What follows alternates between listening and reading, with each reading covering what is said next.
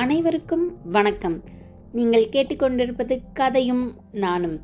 இப்போ நம்ம சூரிய குடும்பம் சோலார் சிஸ்டம் பற்றி பார்த்துட்டு வரோம் இல்லையா? அதில் சூரியனை பற்றி புதனை பற்றி வெள்ளியை பற்றி சூரியன் மெர்குரி வீனஸ் இந்த மூணை பற்றி பார்த்தாச்சு. இப்போது பூமி எர்த்தை பற்றி பார்க்கலாம். நம்ம இருக்கமாச்சே. அதனால் அது எப்போவுமே ஸ்பெஷல் தான். அதை பற்றி பார்க்கலாம் வாங்க. நம்ம பூமி எழுபது சதவீதம் தண்ணியால் நிறைஞ்சது. அதனால தூரத்துல இருந்து பார்க்கும்போது இது நீல நிறத்தில் தெரியும். இதை ப்ளூ பிளானட் அப்படின்னு சொல்றாங்க.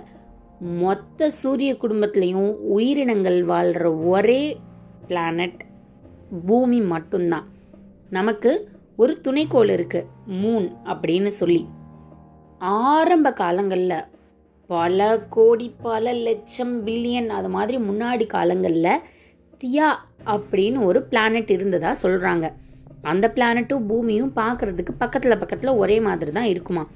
ஒன்றோட ஒன்று மோதி அதுக்கு நடுவில் வெடிச்சு சிதறின பகுதி தான் இப்போதைக்கு சந்திரனா இருக்குது அப்படின்னு சில ஆராய்ச்சியாளர்கள் நம்புகிறாங்க ஆனால் பூமியை நம்ம ஒரு கோள வடிவம்னு சொல்கிறோம் இல்லையா?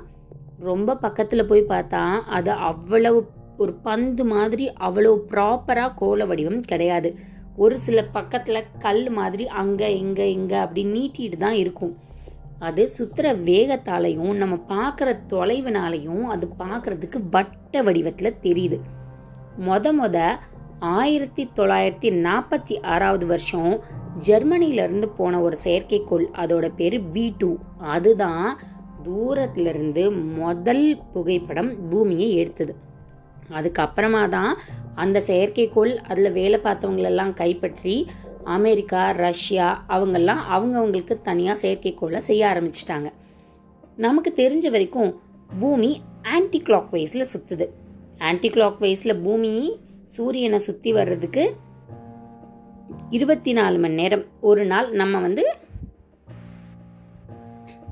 தன்னைத்தானே சுத்திக்கிறதுக்கு இருபத்தி நாலு மணி நேரம். பூமியை சுற்றி வர்றதுக்கு முந்நூற்றி அறுபத்தஞ்சு நாள் ஆகுது. இதை ரொம்ப துல்லியமாக கணிக்கணும்னா இருபத்தி மூணு மணி நேரம் ஐம்பத்தாறு நிமிஷம் நாலு நொடி. இப்படி தான் அது சுற்றி வருது. சுற்றிட்டே இருக்க இருக்க பூமிக்கும் வயசாகிட்டே போகுது இல்லையா? அதனால சுற்றுற வேகம் குறைஞ்சிக்கிட்டே தான் வருது. இன்னும் கொஞ்ச நாள் ஆச்சுன்னா இது இருபத்தஞ்சு மணி நேரமாக ஆகிறதுக்கு கூட வாய்ப்பு இருக்குது இருபத்தி நாலு மணி நேரம் அப்படிங்கிறத அடிப்படையாக வச்சு தான் நம்ம ஓடுற கெடிகாரம் நாள் பார்க்குற கேலண்டர் இது எல்லாத்தையும் மனுஷங்கள் வந்து தயாரிக்க ஆரம்பித்தோம் நம்ம பூமியிலிருந்து பார்க்க போனால் நிலவு சந்திரன் வந்து இருபத்தேழு சதவீதம். அப்போது சூரியன் நானூறு சதவீதம். ஆனால் சில நேரங்களில் நம்ம சந்திர கிரகணம் சூரிய கிரகணம்னு சொல்லும்போது சந்திரன் சூரியனை முழுசும் மறைச்சிருது. அது எப்படி நடக்குது அப்படின்னா அது இருக்கிற தொலைவு தான் காரணம். நம்ம ரொம்ப பக்கத்தில் உள்ளவங்க ஈஸியாக தெரிஞ்சிடுவாங்க தூரத்தில் உள்ளவங்களை பார்க்கும்போது ஒரு சின்ன கல் கூட அவங்கள மறைச்சிடும் இல்லையா? நம்ம சத்தம் போட்டு கூப்பிடலாம் அப்படின்னு நினைக்கும் போது அவங்க தூரத்தில் இருப்பாங்க. அது நடுவில் நமக்கு தெரியாது. அது மாதிரி நிலவு சின்னமாக இருந்தாலும் அதோட தூரத்தோட காரணத்தினால சூரியனை மறைக்கிற அளவுக்கு தன்மை கொண்டது. உயிரினங்கள் வாழ்கிற ஒரே பிளானட் நம்ம தான் சொல்லியாச்சு இல்லையா?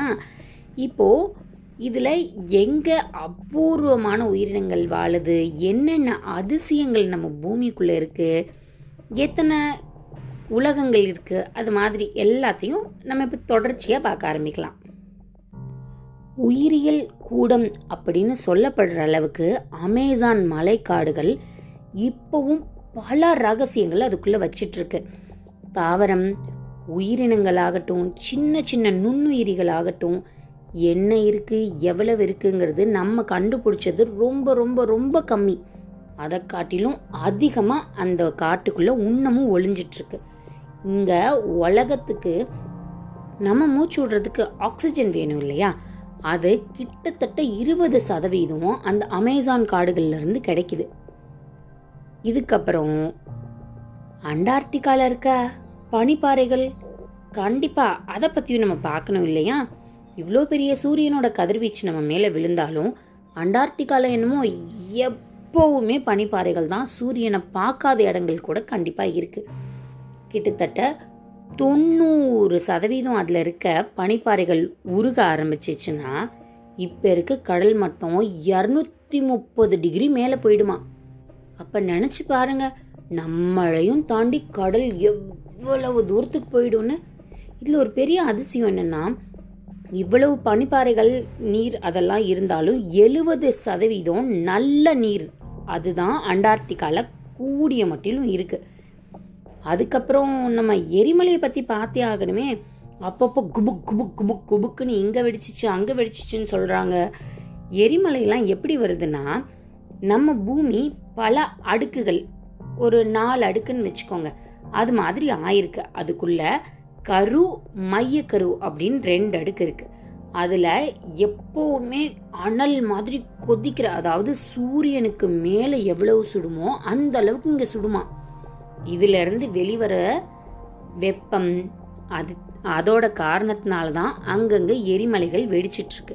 இது பத்தாதுன்னு நம்ம பூமி நில அதிர்ச்சி அதுவும் நடந்துட்டே தான் இருக்கு. மனுஷனால உணர முடியாத அளவுக்கு எர்த் குவாக் அங்கங்க நிகழ்ந்துட்டே தான் இருக்கு. இதுக்கப்புறம் ஒரு சில ஆச்சரியமான விஷயங்கள் நம்ம பார்க்கலாம். கெனடால கொச்சான் பாபி அப்படிங்கிற இடத்துல புவியீர்ப்பு சக்தி ரொம்பவுமே கம்மியாக இருக்குது நம்ம அங்கே போனால் கண்டிப்பாக கொஞ்சம் தூரம் மேலே போகிற அளவுக்கு புவியீர்ப்பு சக்தி கம்மியாக இருக்குது அதே மாதிரி கெமரூன் அப்படிங்கிற இடத்துல மூணு எரிமலை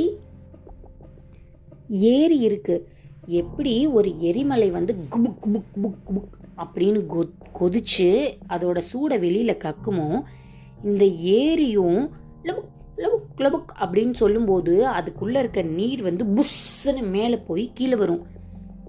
பல சமயங்களில் இந்த ஏரியிலேருந்து விஷவாயு வெளியாகி நிறைய பேர் இறந்து போகவும் செஞ்சிருக்காங்க. சரி இப்போ இந்த உலகத்தில் மிகப்பெரிய உயிரினம் எது அப்படின்னு கேட்டால் உங்களுக்கு உடனே சொல்ல முடியுமா? நம்ம நிறைய பேர் நினைச்சிட்டு இருக்கோம்ல திமிங்கிலம் தான் இங்க இருக்கிறதுல ரொம்ப பெருசுன்னு. ஆனா கிடையாது. அமெரிக்கால ஒரகான் அப்படின்னு ஒரு பெரிய ராட்சச காளான் ஒன்று இருக்கு. அதுதான் இருக்கிறதுலே பெரிய உயிரினம். வளர்ந்துச்சுனாலே அது உயிரினம் தானே. அப்போ இந்த காளான் வளர்ந்துட்டு தான் இருக்கு. ரொம்ப ரொம்ப ரொம்ப ரொம்ப ஜெயிண்ட் ராட்சசன் சைஸ் மான்ஸ்டர் சைஸுக்கு இருக்குமா. அதுதான் இருக்கிறதுல பெரிய உயிரினம். இப்போ பூமியை பத்தி எல்லாம் பார்த்தாச்சு. ஆனா பூமி எப்படி வந்துச்சு அப்படின்லாம் நம்ம நிறைய தடவை யோசிச்சிருப்போம்ல. சூரியன் எப்ப பாரு எரிஞ்சிட்டே இருக்கு அப்படின்னு சொல்லிட்டாங்க. அது மேலே எரிக்கற்கள். சூரியன் மேலன்னு இல்லை. அத்தனை சோலார் சிஸ்டம் மேலேயும் ஒன்னோட ஒன்று எரிக்கற்கள் எல்லாம் மோதிட்டே தான் இருக்கு. எப்படி நம்ம டேஷிங் கார் விளையாடுற மாதிரி. அப்படிங்கிற மாதிரி அப்பப்போ நடந்துட்டு தான் இருக்குது இப்போது வெள்ளி நம்ம பார்க்கும்போது அது ரொம்ப சூடாக இருக்கிறதுனால எதையும் உள்ளே விடாமல் காப்பாற்றிக்கிச்சு நம்ம பூமி மோதுச்சுன்னா மோதினது தான். அது மாதிரி ஒரு நாள் சூரியன் மேலே ஒரு எரிக்கல் வந்து மோதுச்சு. மோதும் போது செதறினது தான் பிளானட்ஸாக இருக்கு இப்போ. எரிஞ்சிட்டு இருக்கிற ஒரு பெரிய நெருப்பு கட்டையிலிருந்து ஒரு சின்ன கட்டை எடுத்தா அதுவும் எரியதானே செய்யும். அப்ப ஆரம்பத்துல நம்மளோட பூமியும் எரிஞ்சிட்டு தான் இருந்தது. அப்புறம் நெருப்புல இருந்து கொஞ்சம் தள்ளி வந்த உடனே அதோட சூடு தனிய ஆரம்பிச்சிச்சு. அதுக்கப்புறமா மழை அது மாதிரி எல்லாம் பெய்ய ஆரம்பிச்ச உடனே அதுல செடி மடம் கொடி அதுல இருந்து உயிரினங்கள் இப்படிதான் உருவானது பூமி. இது அறிவியல் ரீதியா வச்சுக்கலாம். சின்ன குழந்தைங்களுக்கு கதை சொல்லுவோம் இல்லையா? கடவுள் வந்து ரொம்ப நாள் யோசிச்சாராம். அவர் சரி ஒரு பூமியை உருவாக்கலாம் அப்படிங்கும்போது ஆறு நாள் எடுத்துக்கிட்டாராம். ஆறு நாள் எடுத்துக்கிட்டவர் ஒரு ஒரு உயிரினமாக உருவாக்க ஆரம்பித்தார் நம்ம கொலு அப்பெல்லாம் படியில் வைப்போம் தெரியுமா? ஒரு அறிவுள்ள உயிரினம் ரெண்டு அறிவு மூணு அறிவு நாலு அஞ்சு ஆறு அது மாதிரி ஒன்றொன்றா படிப்படியாக உருவாக்க ஆரம்பித்தார் மரம் செடி கொடி காற்று கடல் தண்ணி இப்படி. அப்புறம் ரெண்டு அறிவு உள்ளது மூணு அறிவு உள்ளது. இது மாதிரி எல்லாம் உருவாக்கி கடைசியாக மனுஷனை உருவாக்கி நம்ம கையில் கொடுக்குறோண்டா சாமின்னு இந்த பூமியை கொடுத்துட்டு பாவம் கடவுளே தள்ளாடிட்டு இருக்கிறாரு. என்ன பண்ணுறதுன்னு தெரியாமல் தத்தளிச்சிட்டு இருக்கிறாரு. இந்த பூமியில் எத்தனை கண்ட்ரீஸ் இருக்குன்னு நம்ம என்னைக்காவது யோசிச்சிருக்கோமா? இங்கே நூற்றி தொண்ணூற்றி மூணு கண்ட்ரீஸ் இருக்கு. இதை கண்டுபிடிச்சது யுனைடெட் நேஷன் இப்போ உங்களுக்கு இன்னொரு சுவாரஸ்யமான விஷயம் சொல்ல போகிறேன் இந்த நூற்றி தொண்ணூற்றி மூணில் நான் பேசிகிட்டு இருக்க கதையும் நானும் போட்காஸ்ட்டை அறுபத்தஞ்சு கண்ட்ரியில் கேட்குறாங்க ம் ஆமாம் அறுபத்தஞ்சு கண்ட்ரியில் கேட்குறாங்க நமக்கு இது ரொம்ப மகிழ்ச்சி தான் இல்லையா? நீங்களும் கேளுங்க கேளுங்க கேட்டுட்டே இருங்க. உங்களுக்கு தெரிஞ்ச நண்பர்களுக்கும் சொல்லுங்கள் நம்ம கூடிய சீக்கிரம் நூறாவது எபிசோடுக்கு வரப்போகிறோம் அதனால இதை கேட்டுட்டு இருக்க நீங்கள் ஒரு பன்னெண்டு வயசுக்குள்ளே இருக்கிறவங்களா இருந்ததுன்னா என்னோட மெயில் ஐடிக்கு அல்லது ஆங்கரில் வாய்ஸ் மெசேஜை அனுப்புங்க. உங்கள் கூட பேசுகிறதுக்கும் உங்களை பற்றி தெரிஞ்சுக்கிறதுக்கும் காத்துட்ருக்கேன். கேட்டு முடிச்சு எல்லாம் பண்ணதுக்கப்புறமா இதே போட்காஸ்டில் நீங்கள் பேசுனதையும் போடலாம்.